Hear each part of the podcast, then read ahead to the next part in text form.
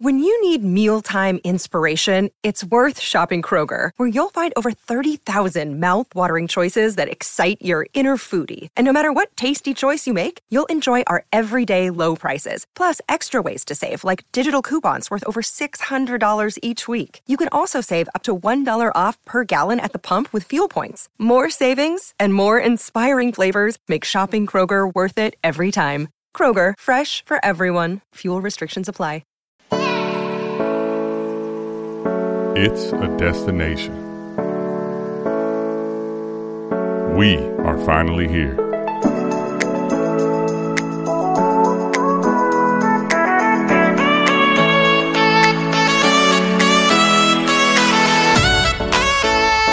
Let's go.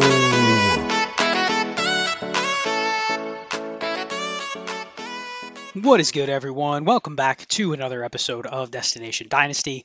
As always, I am your gracious host, Scott Connor. You can follow me on Twitter at CharlesChillFFB, everything over at Destination Devy at patreon.com slash allgas. And if you're interested in WoRP, uh, we did a patron episode on Dynasty and Chill, which is patreon.com slash dynasty and chill, uh, with Dynasty Koopa at Koopa Troopa 8 on Discord and at Dynasty Koopa on Twitter. We talked all about the WoRP tool and how to use it for roster construction. Uh, you get access to that and much more bonus content for me over on patreon.com slash dynasty and chill. So check that out. Today's episode is going to be one uh, that is near and dear to my heart. It is uh, me coming out and admitting to some of my mistakes, things that I have been wrong about, things that I am working on in my own dynasty portfolio. And the title is going to be Three Dynasty Mistakes That I Have Made Over the Past Year or Two and that I am currently working to correct before the season. So I know that is not a super catchy title, uh, but I'm going to dive into a couple different things that I am working on actively in my leagues, whether that is via trades, via the waiver wire, via maneuvering my roster construction around, things that I'm going to be working on as we get closer to the season during this quote unquote dead period where we do have OTAs and then we have mini camps, but then there's a break. There's a break until the start of training camp and then the beginning of the preseason. So, not that it's a dead period, it's a dead period for real news, uh, but it's usually an active period for people in leagues that are looking for something to do. And a lot of times that is trades, that is looking at my roster, considering my roster construction. Where is it at? How can I fix it? Uh, so that's going to be part of what I'm going to talk about in today's episode. Three mistakes that I have made that I'm actively looking to fix or tweak before the start of the season. And with that said, before we get started with the show, check out the newsletter. Uh, there wasn't one this past week, but it'll be fired up starting again next week. It is allgas.beehiiv, B-E-E-H-I-I-V.com backslash subscribe. You get content from the Destination Devy crew in your inbox every Friday, so check out the newsletter, sign up with your email, and get that content for free. And then finally, I have to plug the WoRP tool. Awesome. It's really helped me. I'm continuing to use it every single week uh, the WoRP tool at southharmonff.com backslash worp. You can try it out. There is a discount code that you can use for 20% off for one full year of a subscription. Use discount code CHILL, C H I L L.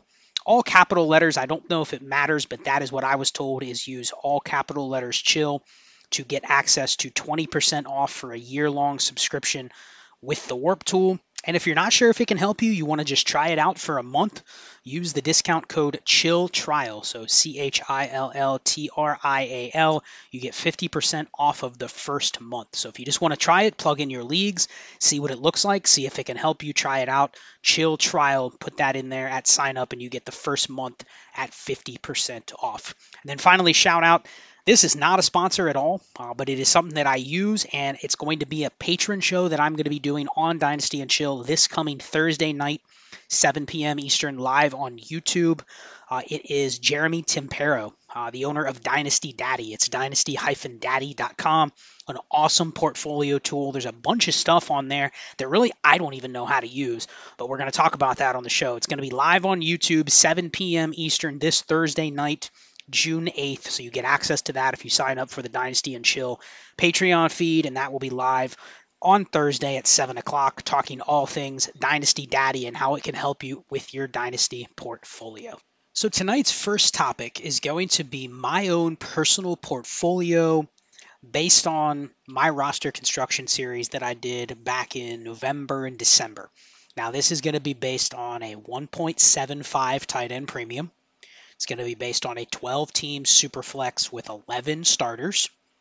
And it's also going to be based on the fact that we're probably working with slightly expanded rosters for now. Uh, but they're going to be cut down at some point, probably down to 30, 32, but let's just use 30 for this example.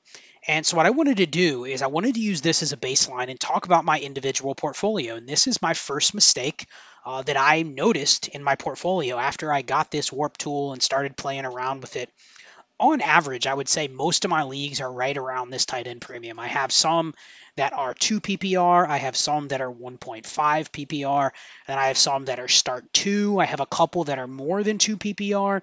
I don't believe I have any that are under 1.5 PPR. There's some that are in there that are a little bit higher, so like 1.65, 1.85, just because there's different bonuses first down bonuses, yardage bonuses, uh, but I don't have any that are under 1.5. So I think generally I can use my roster construction across my entire portfolio and just talk about what that looks like compared to what the optimal data says that it should be. And one of the observations that I found is that in my roster construction series, if you go back and listen to those shows, I talked about that even in 1.75 or 2 PPR, and 1.75 is that range to where you start to get into more tight ends than are required to start across the league that can be flexed. And that is the format where you say, okay, I can start rostering extra tight ends because, well, they can technically play in the flex. So 1.75, you're right around like the top 15 tight ends are in that flex threshold, meaning if you have multiples, you're okay having multiple top 15 tight ends because you can flex one of the tight ends in that range. It doesn't hurt you. It's not hurting you relative to a running back or relative to a wide receiver. It's even more magnified when you get into 2 PPR. It's right around 20.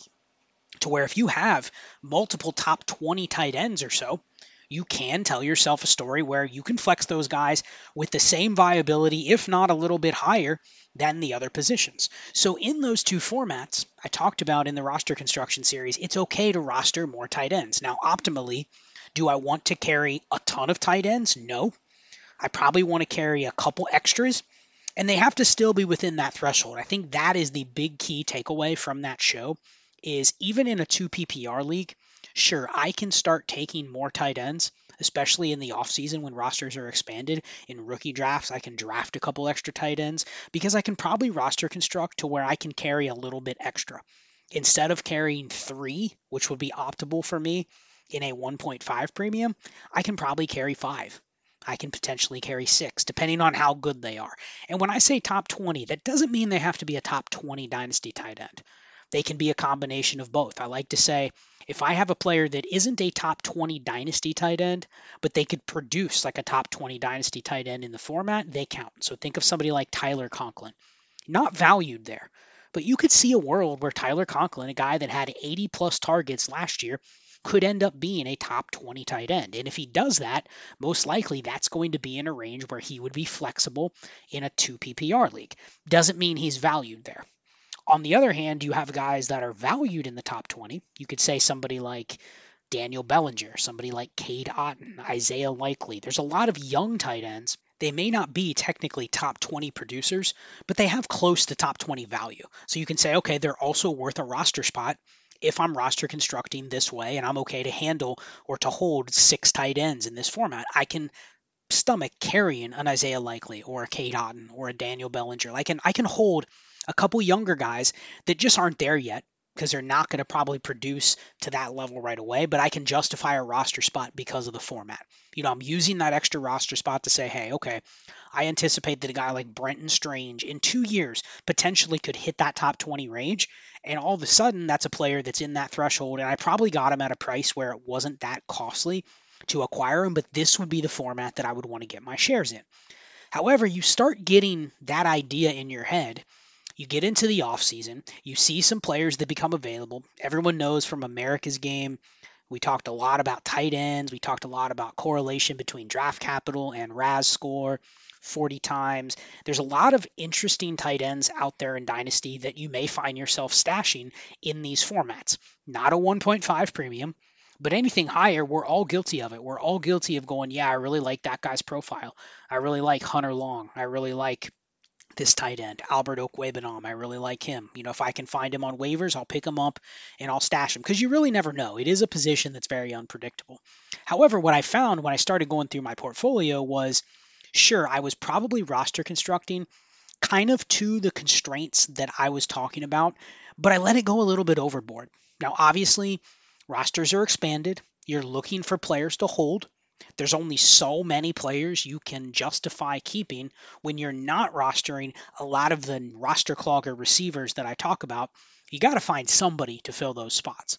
So, unless they are specific backup quarterbacks, which I've cut down on a lot of the backup quarterbacks that I rostered from the offseason, right? We talked about that at the end of the year. Really, there's only probably 10 to 15 backup quarterbacks that I'm even willing to carry. So then you get into okay, how many running backs can I carry? Any running back that can make a roster, you could justify a roster spot on. But then what do you default to if you're not going to carry a lot of the roster clogger receivers? And the answer is ultimately extra tight ends. So I started going through my portfolio and saying, well, you know, where do I maybe have some rule violations and what should be my goal to maybe try to fix over this offseason? So I did a little bit of a deeper dive on my portfolio and then I compared it to the WoRP data from the last three years. So I'm going to share both of those results and where the glaring mistake was in my dynasty portfolio. Now, keep in mind, rosters have been expanded. I've looked for players to add, so I've added a lot of these high RAS tight ends that are just sitting out there. But I really didn't have a plan on how I was going to get back in alignment. And so what I did is I literally went through my entire portfolio of 50 teams and I just looked at the aggregate. How many am I carrying at each position? And I would say that I am probably 90% or more compliant in terms of the roster construction that I preach. I'm close to that in the culmination of all my leagues. So these numbers should line up in theory with what a lot of the WoRP data is telling me.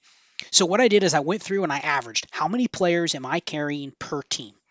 And the number was 33.36. So that includes some expanded rosters. Obviously, there's some leagues in there, 40 man rosters, 32 man rosters. There's there's a bunch of different formats that are in that number, right?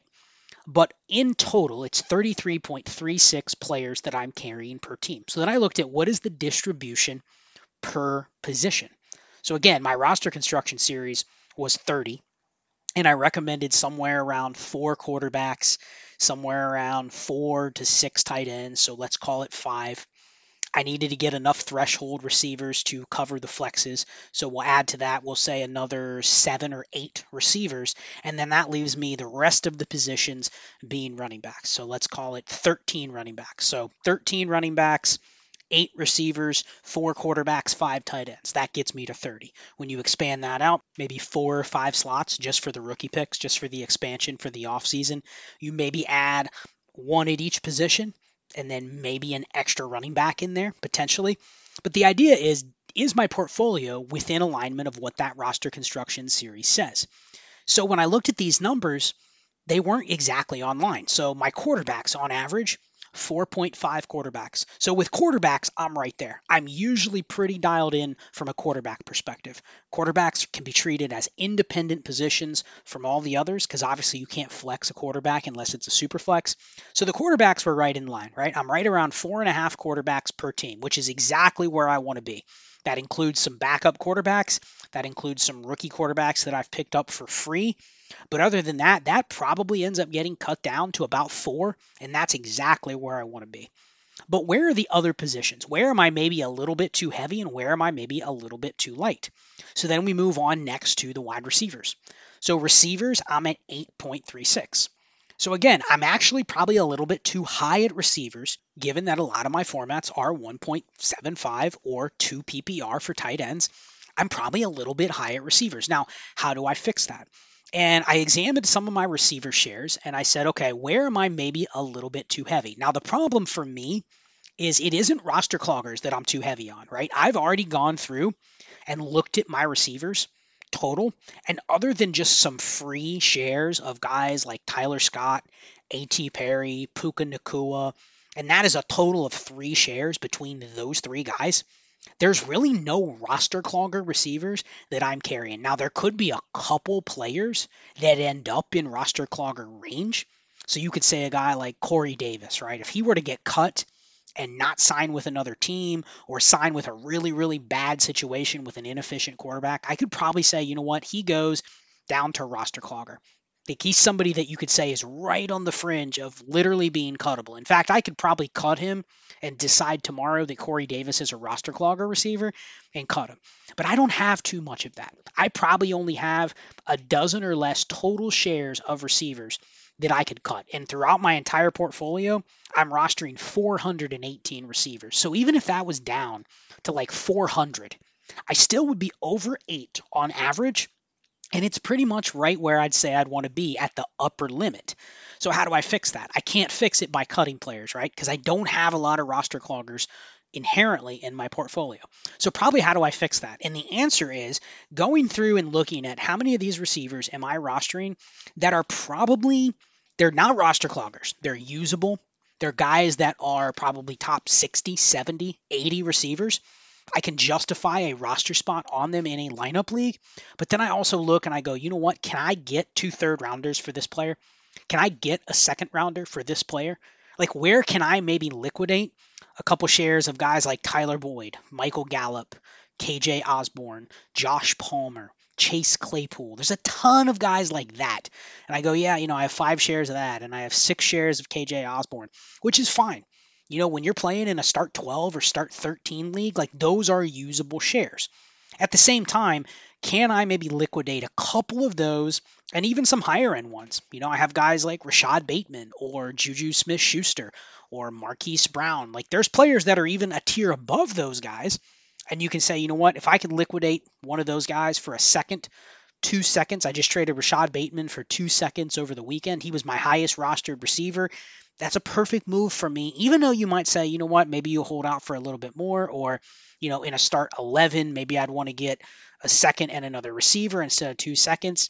But the idea was the liquidation was powerful for me in that situation. So that's probably where I can fix receivers. So I don't think I have a lot of room that I'm leaving a lot of meat on the bone at receiver. Sure, I could liquidate some players, and I plan on doing that. You know, I have eight shares of a guy like Zay Flowers. I have eight shares of Kayshon Boutte that I took really late. And that was a player that I simply took to liquidate, right? I took the name a lot of times in the late third, early fourth when I couldn't get a pick on the clock for the future. I took Kayshon Boutte, simply going, he's a name People like him. That's a player that if he does well in the preseason, I will be able to flip some of those picks that I couldn't get a third on the clock.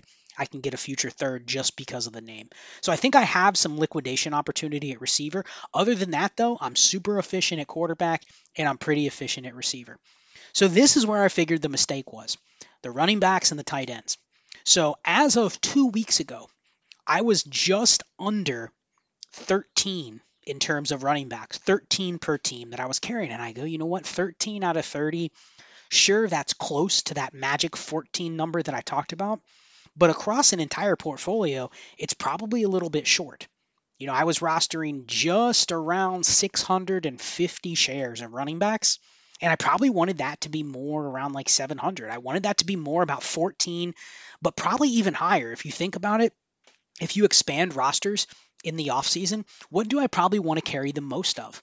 You know, if I say 14 out of 30 is that sweet spot for roster construction, I probably want to be around 16 or 17 running backs per team in the offseason, which means what I'm doing is probably not carrying enough of these running backs that are sitting out there that are even not on NFL rosters, but have a chance to make a 53 man roster.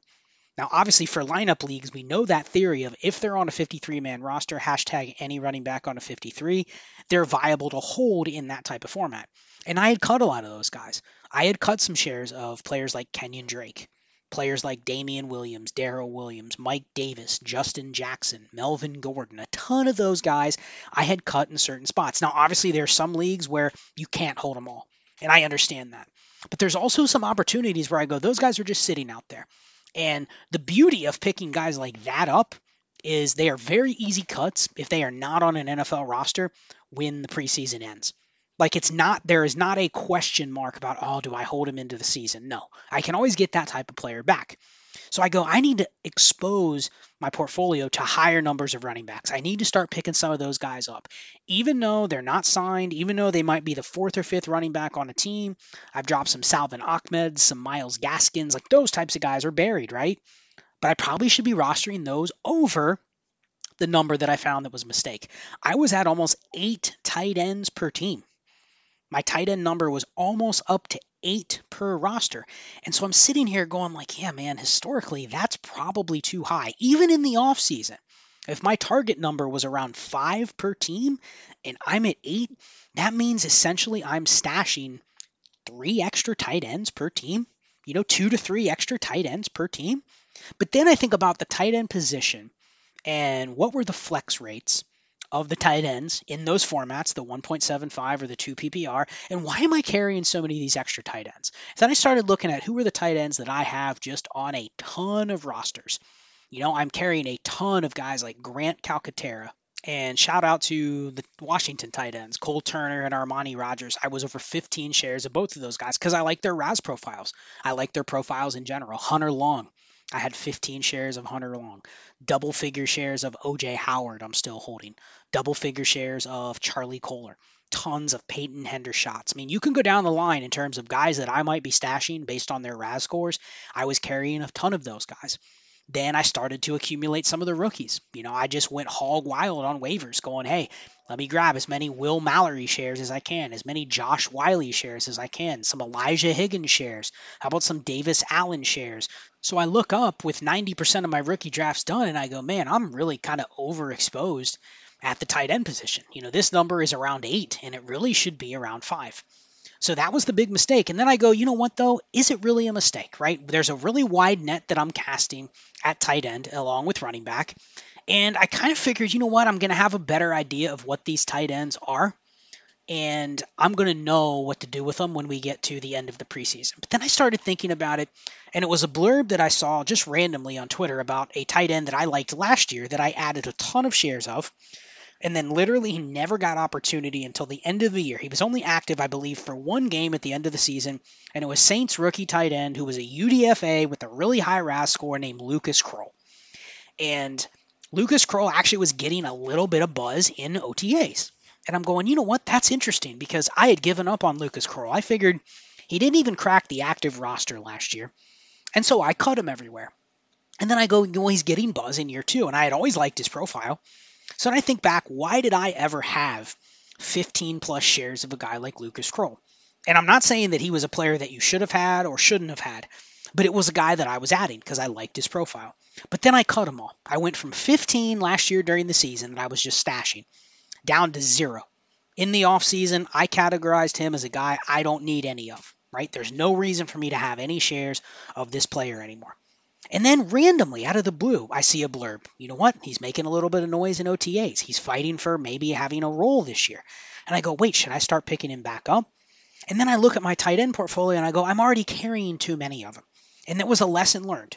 So there was that one lesson. And then the other one was Armani Rogers. Shout out to Armani Rogers. At one point, he was my highest rostered tight end. Really good RAS score, converted quarterback, actually flashed last year with Washington. And I go, you know what? This is a guy I'm going to stash everywhere. I had over 22 shares of Armani Rogers at one point. And then he tore his Achilles. Literally tore his Achilles while he was doing a private workout. Guess what? A guy like that, that is a fringe roster player, as soon as he tore his Achilles, within an hour, I went in and I cut him in all 22 leagues. And I go, you know what? That's all it took for me to give up on him. It was just that. And I thought about it. You know what? My life would be a lot easier if you had that decision point on all of these players that made me say, yep, that's an easy cut. But here's the problem the traditional path for a tight end like that is not like Armani Rogers, right? It takes a little bit of time, and you don't get the, the torn Achilles that makes it very easy to say, I'm going to give up. If anything, the path looks more like Lucas Krull, where does nothing because, of course, he's an undrafted free agent tight end who hangs around. You know, they sign, they promote him at the end of the year. He's still signed the next season starts to flash a little bit in OTAs. Maybe he earns a small role this year. And then by the time you get to like year three, year four, maybe even year five, where he could go to his maybe second team, you go, you know what? Maybe this is guy is worth a roster spot. And I'm like, that is a long track. And it's something that I've always kind of known. We always know that about tight ends. It doesn't happen overnight. Yet here I am sitting with all these extra shares of these tight ends, and I go, you know what? I'm not going to get a lot of clarity on these guys quickly by the end of the preseason. There's going to be a lot of them I'm going to go, ah, man, I like his profile, but I got to cut a few shares. So I went to the top and I said, you know what? I got to start cutting down on guys like Peyton Hendershot, Cole Turner, Charlie Kolar, Grant Calcaterra, Hunter Long. Like, I got to start cutting my shares down to those guys. I can't hold as many. And if anything, for the same reason that I think I should probably cut them because I'm not going to get a quick decision point on them, is probably the reason if I ever wanted to add them back, I probably could. And I think that's a big thing about portfolio playing is you never want to be not exposed to something that has market viability at the same time, doesn't matter if I have 10 or 15 shares. If I know I can get to like that 20% range, I'm okay. I'm okay letting that player go down below that exposure because I probably know I can get it back. Maybe it's not the exact league that I want or the exact league that I originally had him, but I bet you if I wanted, I could go back and get my Grant Calcaterra exposure back up to like 20. It was at 20, cut it down to 11 for an example, and I could probably get it back up to 20 if I wanted. So I had to kind of just let go. And what I need to do is go through most of my leagues, and I've started doing it. The ones that have waivers that run every single week, or the ones that I can make trades with. I'm starting to kind of throw some of these tight ends or just flat out cut them for some of those running backs. So I go, you know what? Is this the right process though? So I wanted to put the WoRP data down on paper and just make sure it looked right. So I went back through the last three years worth of WoRP data and I just wanted to find out like where does the WoRP data say roster construction should be in a 0.75 tight end premium? So 1.75 for tight end premium. And so I looked at all of the players that were above one WoRP for the season. And that's kind of where it lines up the number of players that you would have on a typical 30 man roster. And here was the aggregate over the last three seasons. The number of running backs that were above one WoRP was 15.6. The number of receivers was 26.3. And the number of tight ends was 8. Then when you go down to 0.5, the number of running backs that was over 0.5 WoRP was 33. The number of receivers was 44.3. The number of tight ends was 20.33. So again, if you're just looking at the flex viability of those players, you're probably right around like 22, 23% of the players you want to roster. And I'm excluding quarterbacks here, right? But around 22 to 23%. So it's under 25% is the big key there, should be tight ends. And that kind of tracks with what I'm talking about with my roster construction, right? If I said five was the magic number and the max number of quarterbacks was four to five, I'm sitting right there, right around 20%. And the numbers back that up. The numbers are around 22% of where tight ends track in terms of being equal to the other players. But then I look at what my portfolio is and I go, man, my portfolio numbers of tight ends was over 25%. You know, if you add up the receivers, the running backs, and the tight ends, it was over 30% almost. So I go, that was the big thing that I've been a little bit too obsessive with is stashing these tight ends. Then when you look at the optimal roster construction over a long period of time, you know, in the WoRP tool, you can look at the roster construction tab. It's right around two and a half. And then there's a bunch of droppable spots. So what that tells me right there is the tight ends were probably overestimating how many tight ends actually get into even the the above zero WoRP range. You know, that's like kind of the extreme minimum. And above zero on average, it's only been 33 per season over the last three years. It's been 33.6 per season. And that's not a lot. We're talking about a lineup league, and we're talking about players, you know, tight ends can spike out of anywhere to get a touchdown. So we're just looking at season long WoRP over zero, only 33.6. Yet I look at how many of I'm carrying in my portfolio, and I'm going, that's way too many. So that's a long winded way of saying my biggest mistake that I'm rectifying over the next couple months is I'm carrying too many tight ends. Now, how do I fix it? Well, obviously, the easy fixes are go through. I have to drop some shares of guys that, hey, I like, but I'm just going to have to let a couple go. Charlie Kolar, love Charlie Kolar's profile. He's in a great situation to get opportunity in Baltimore but I have too many of them. There's going to be a couple where I'm going to have to go, you know what? I'm going to have to make a tough decision on that Charlie Kolar share.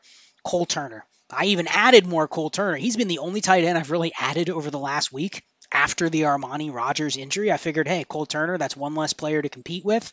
So I've added some Cole Turners, but I'm at 15 Cole Turners now. And I'm like, man, I got to find a place where I can cut a couple of those.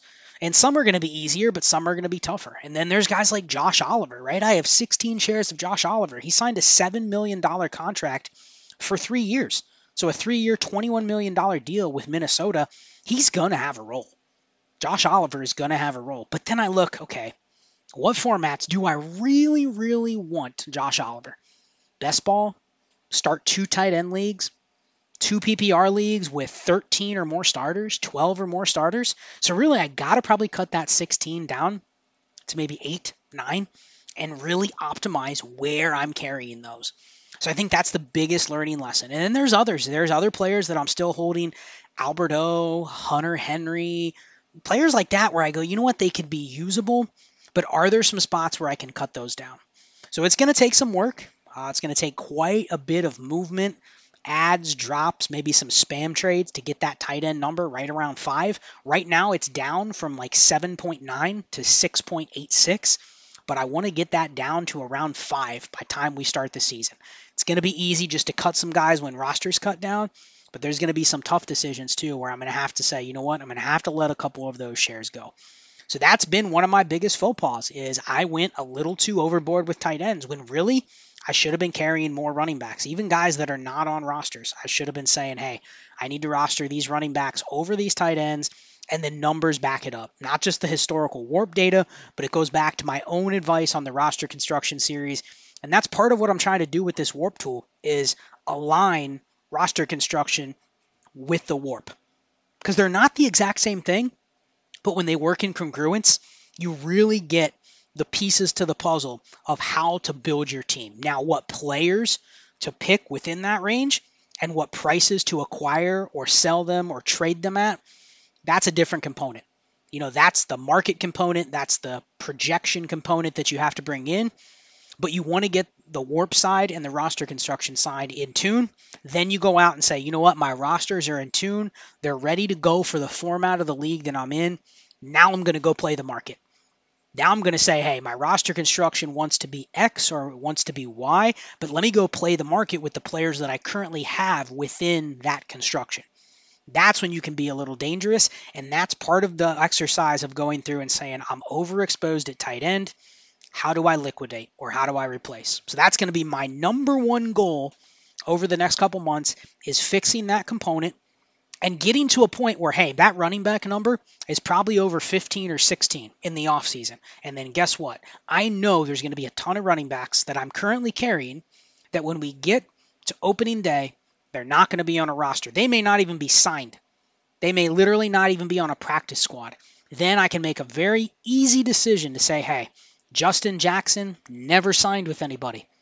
Those seven Justin Jackson shares that I'm holding, all of them can be cut. No sweat because he's not even on a team. So it's an easy cut. It isn't having to make a tough decision on cutting three tight ends between Charlie Kolar, Cole Turner, and Hunter Long. Because I could sit there and go, I have to cut one of those three. Which one do I cut? I have no clue.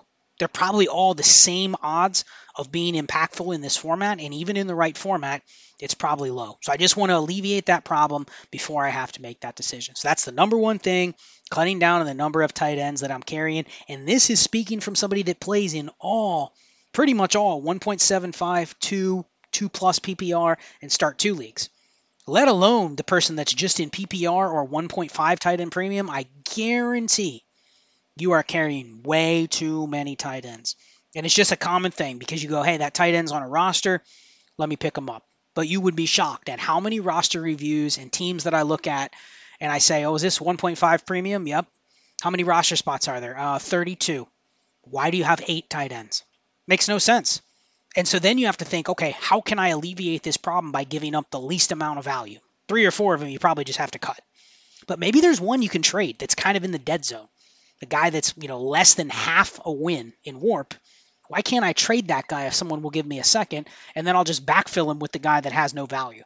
Because i want to get down to that roster construction like in a 1.5 premium where i only have three period. I don't have any more than three. If i have four and they're all good i'm carrying one too many that has market value. I need to liquidate that player immediately. So that's the biggest thing. The tight ends is something I'm destined to fix over the next couple months, and that's my number one goal. So I know that was kind of redundant, but for the degenerates that love talking tight ends and love talking roster construction, hopefully that helped. Uh, I'll be back with the other two things that I'm looking to do uh, before the end of the summer on my teams or mistakes that I'm looking to correct. But before we do that, let's get to the ad from Underdog Fantasy. Destination Dynasty is now sponsored by Underdog Fantasy. I'm gearing up for Underdog's Fantasy season long best ball contest it's a great way to put your best ball skills to the test against me and everyone else at the Destination Devy team. The best part? If you use promo code CHILL when you sign up, you'll get a 100% deposit match up to $100. And if you deposit $10, you'll get access to strategize with us in the Destination Devy Discord, where you can get additional stats, tips, and much, much more to dominate your drafts. What are you waiting for? Head over to underdogfantasy.com, sign up, Again, use promo code CHILL to get an 100% deposit match up to $100 and deposit your $10 to get access to the Destination Devy Discord. Back to the show.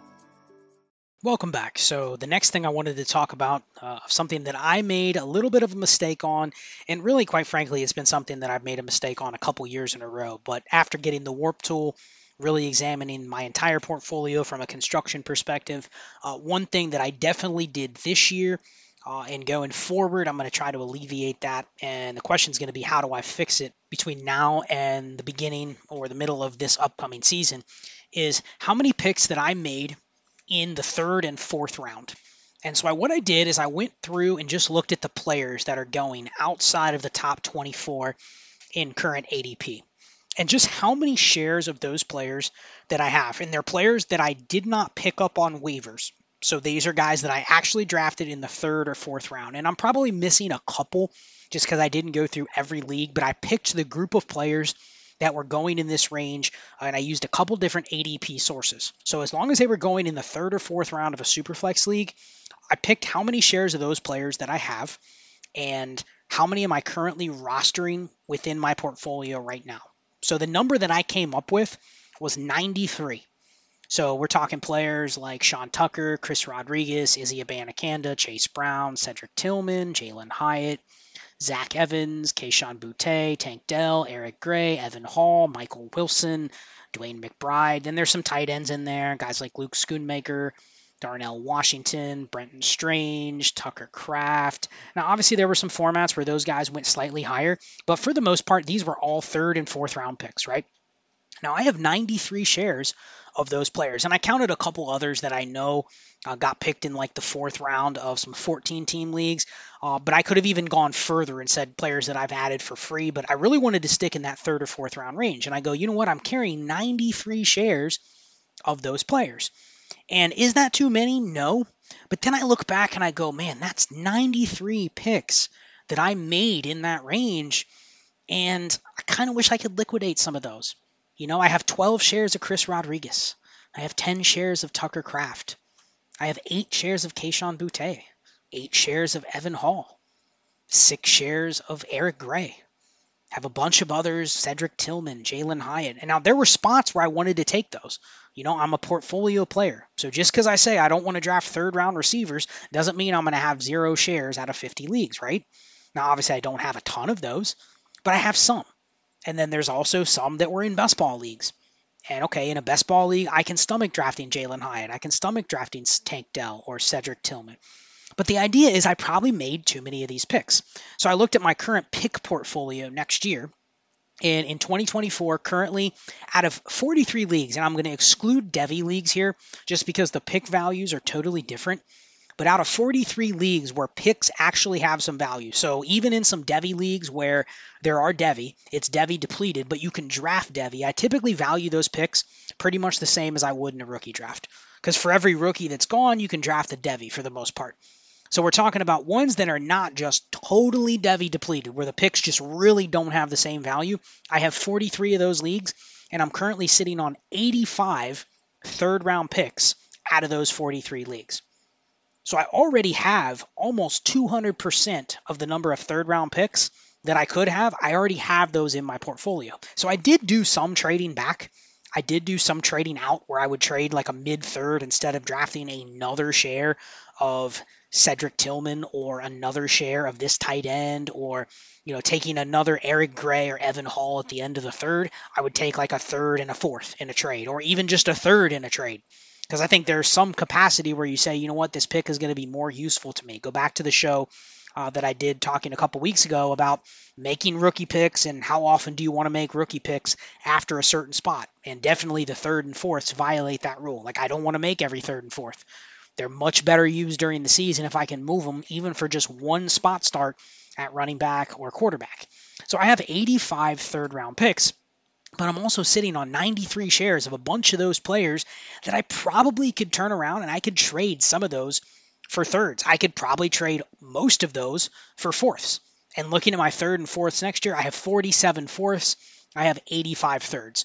So my plan is is I want to start either stockpiling seconds or thirds in 2025.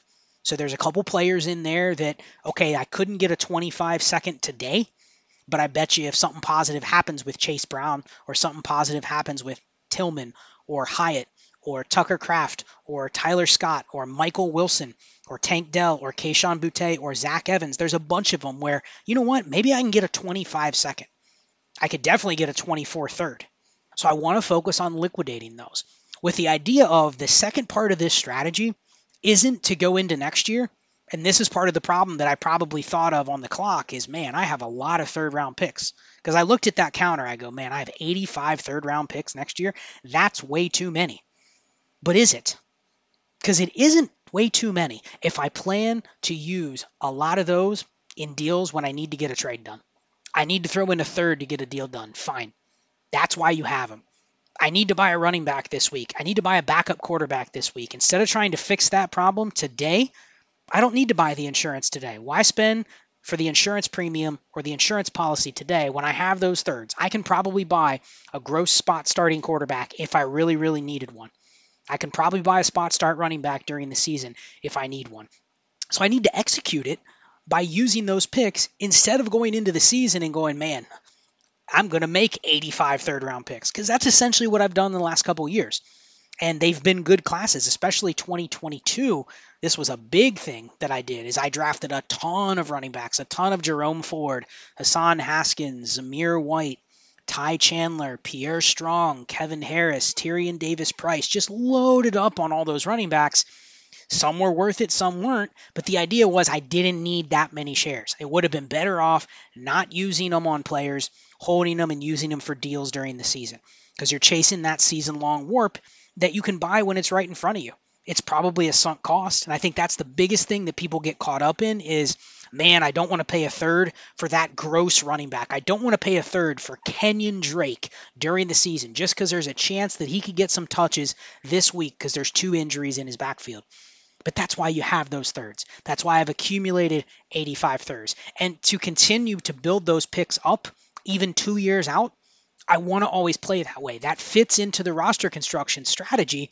So you always have to have an influx of those picks. So you need to be able to look at your players and go, where can I draw from my player pool to those future picks? Where can I make those deals?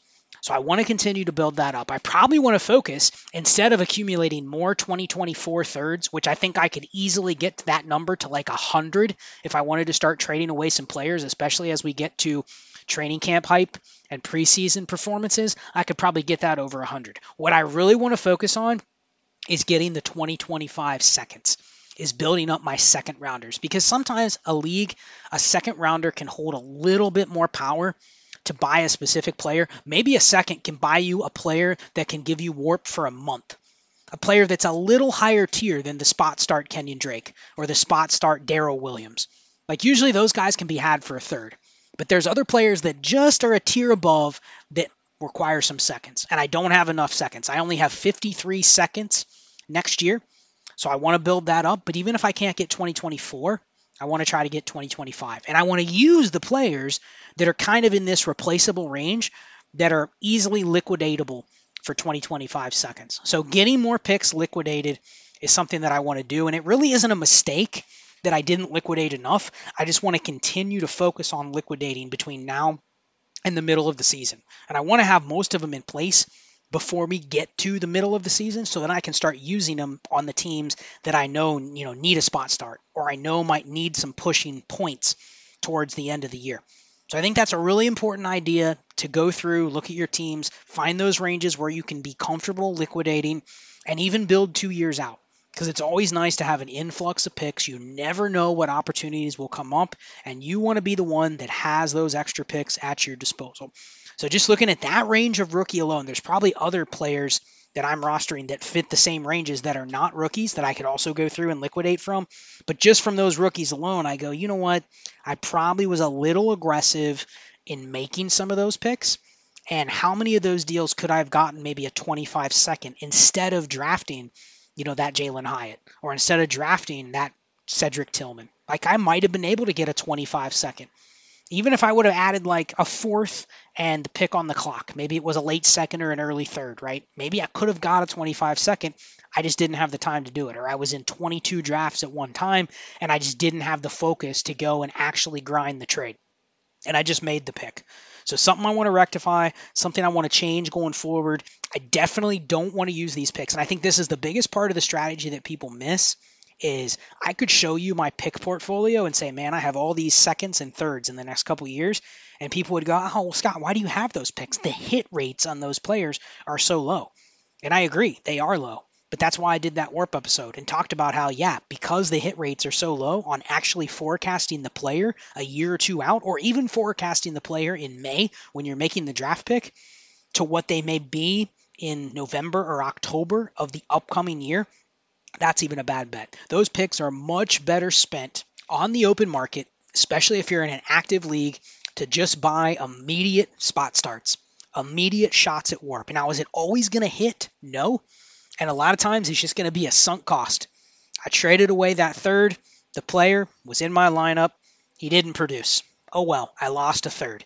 But there's a reason you collect them at also times where other people are making bad bets. You made the bet, you lost.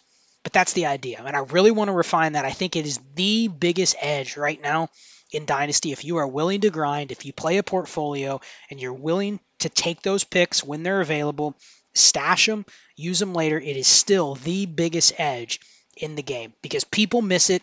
People get attached to names. They're less likely to liquidate at the times when they should and they're just quite frankly not active. They don't send the offer, they don't have a large scale plan, and they end up falling behind. And they end up having to disrupt their roster construction or pull from uncomfortable places to get deals done where you can go during the season. Because I have three extra seconds and five extra thirds, guess what? I never have to dent trading anything from my core or my future first to get trades done. Now, if I want to make a big move, sure, I'll use those for when the big guns come out. But generally, just to buy some spot start points and buy some WoRP, I really never have to pull from anything that I don't have a surplus of. So that's a big strategy that I want to focus on with the draft picks and with a lot of players over the next three or four months. And then finally, the third thing that I want to focus on, and I've done a show, I believe this was right around the Senior Bowl. Uh, when I put out this episode about trying to get ahead of the game and trading for future high first round picks when it doesn't seem obvious that the person is going to hold a first round pick. And this is the third thing that I really want to focus on. Now, this of the three things that I talked about today is the one that is the most time consuming. You probably have to sit down, you probably have to look at your individual league, spend a little time, 10, 15 minutes looking at the league, pull up Dynasty Daddy. Dynasty Daddy is a great tool for this because it sorts every team in your league by contender, rebuilder, fraud.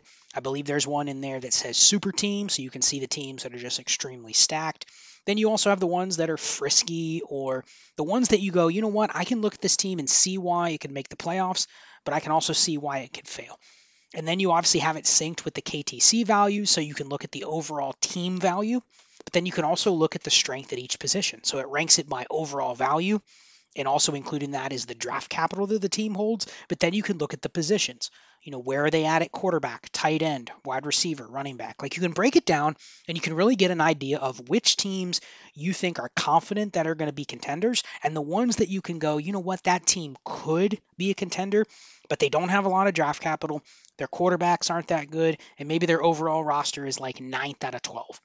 But it has them right in the middle. And where can I make strategic bets about getting those picks? You know, back to the WoRP episode from a couple weeks ago. Listen, there's extreme value, especially now with the way that we're starting to dissect rookie classes and with the way the current dynasty pool is set up. Elite quarterbacks, running backs that can smash right away, and then positional advantages. And then you add in whatever receivers that people perceive to be elite. So this year you have like JSN. Next year you're going to have Marvin Harrison. There's going to be a couple of those every year just with the demand at wide receiver in Dynasty that exists. But that's what you want. You want a positional advantage tight end. You want a first round quarterback. You want a running back that you can plug and play and potentially get difference making production from right away, which the way NFL treats running backs now, there's maybe what, one to two per year and then you want the high end receivers. And that usually equates to like what, four, five, six players per class, and that's it. And then it drops off. Doesn't mean you can't get good players in the late first, early second. You can. Usually you can get players with decent profiles, right? First round tight ends, first round receivers, second or third round running backs. Fine. All of those are decent picks, but they're not difference making picks. You go and pull up startup ADP, Bijan Robinson, Jahmyr Gibbs, Anthony Richardson. Those three guys are going in like the top 20 picks or higher in a startup. And think of the value if you can turn just a random wide receiver two plus a third round pick into a potential first round startup pick overnight. Now you have to do a little projecting. You may have to take some risk. You may have to even trade away your own first and go, you know what? I think I have a better shot of being in the playoffs than this team. I will add to my first to get there first. And this takes some balls to make that kind of trade.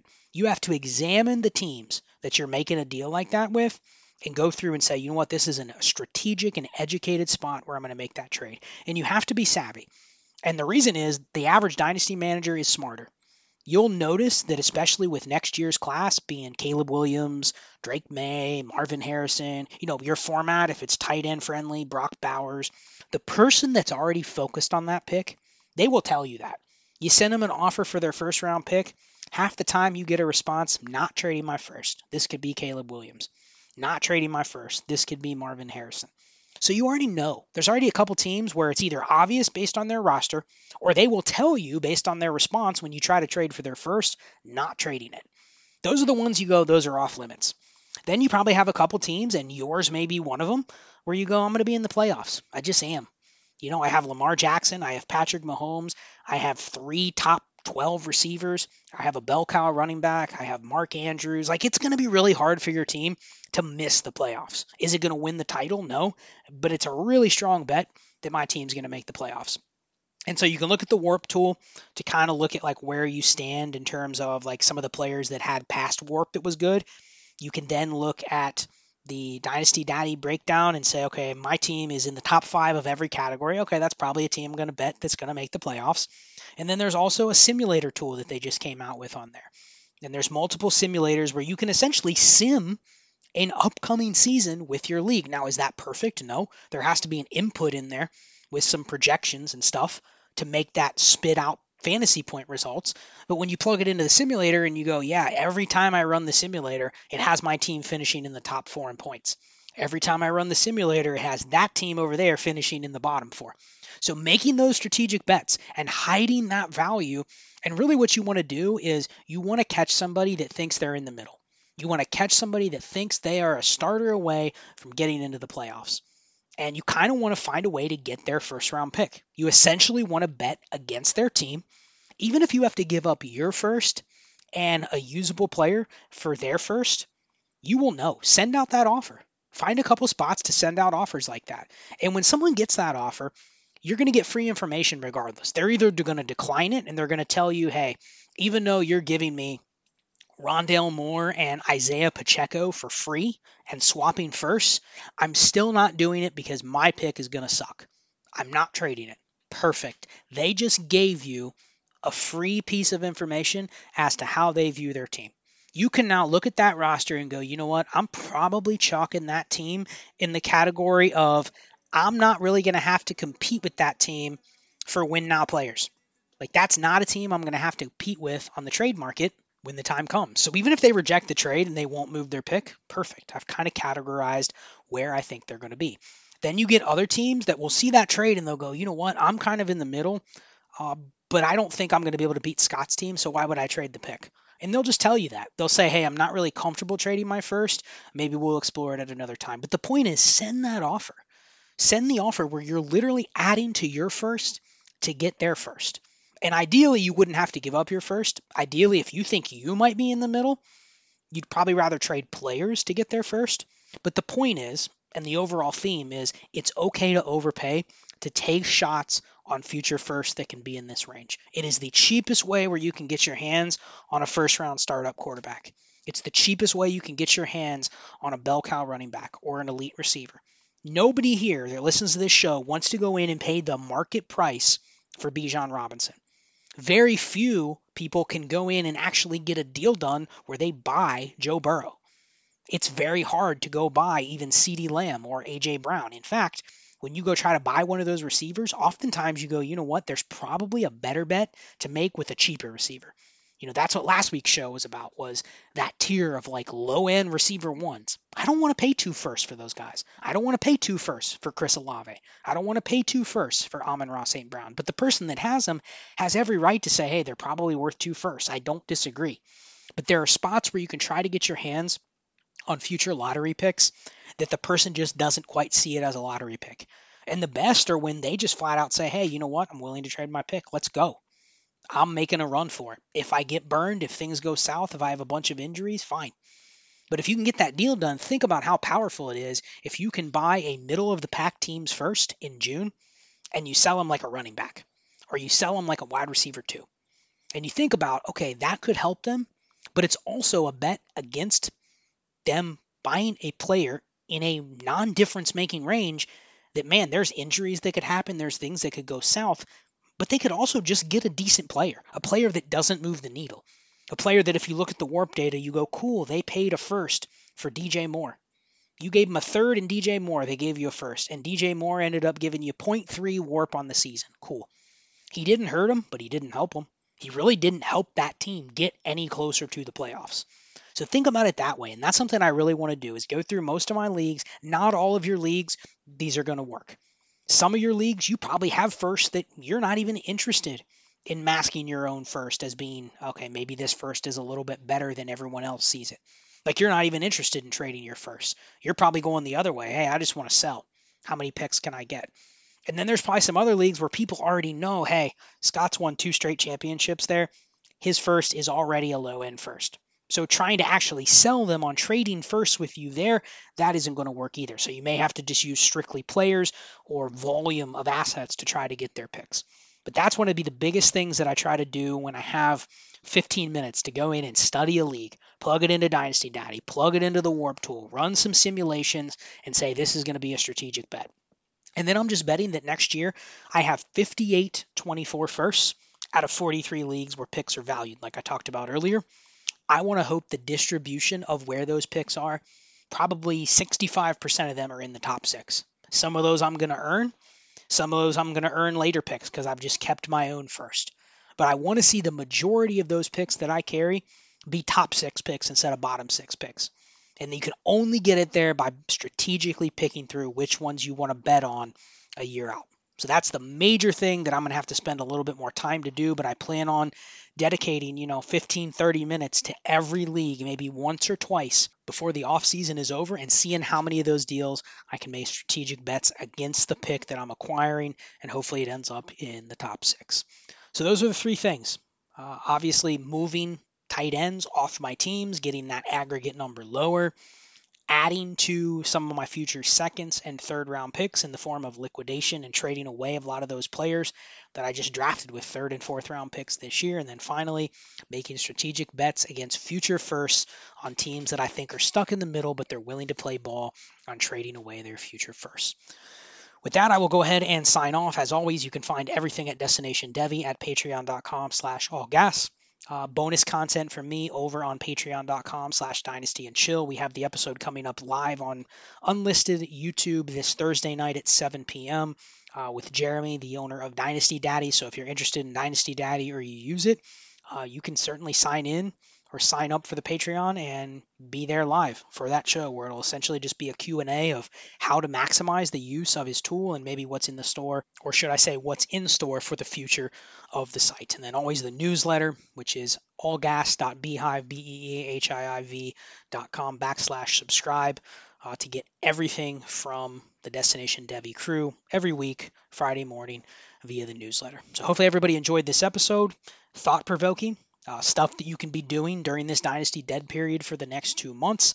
Uh, let me know if you have any questions and love to talk about this kind of strategy. So if you get any cool deals or anything that you want to shout out, uh, just tag me on Twitter uh, and talk about it, and I'll try to respond. And especially if it uh, leads to some further discussions of this type of stuff, that's exactly what we're doing, exactly what we're here for over the next couple months. So I appreciate everybody, appreciate all the loyal listeners, everybody at Destination Devy that supports me, that challenges me, that gives me ideas, and then a shout out to the Heisman voice chat crew. Um, everybody over at Heisman that jumps in there on a daily basis.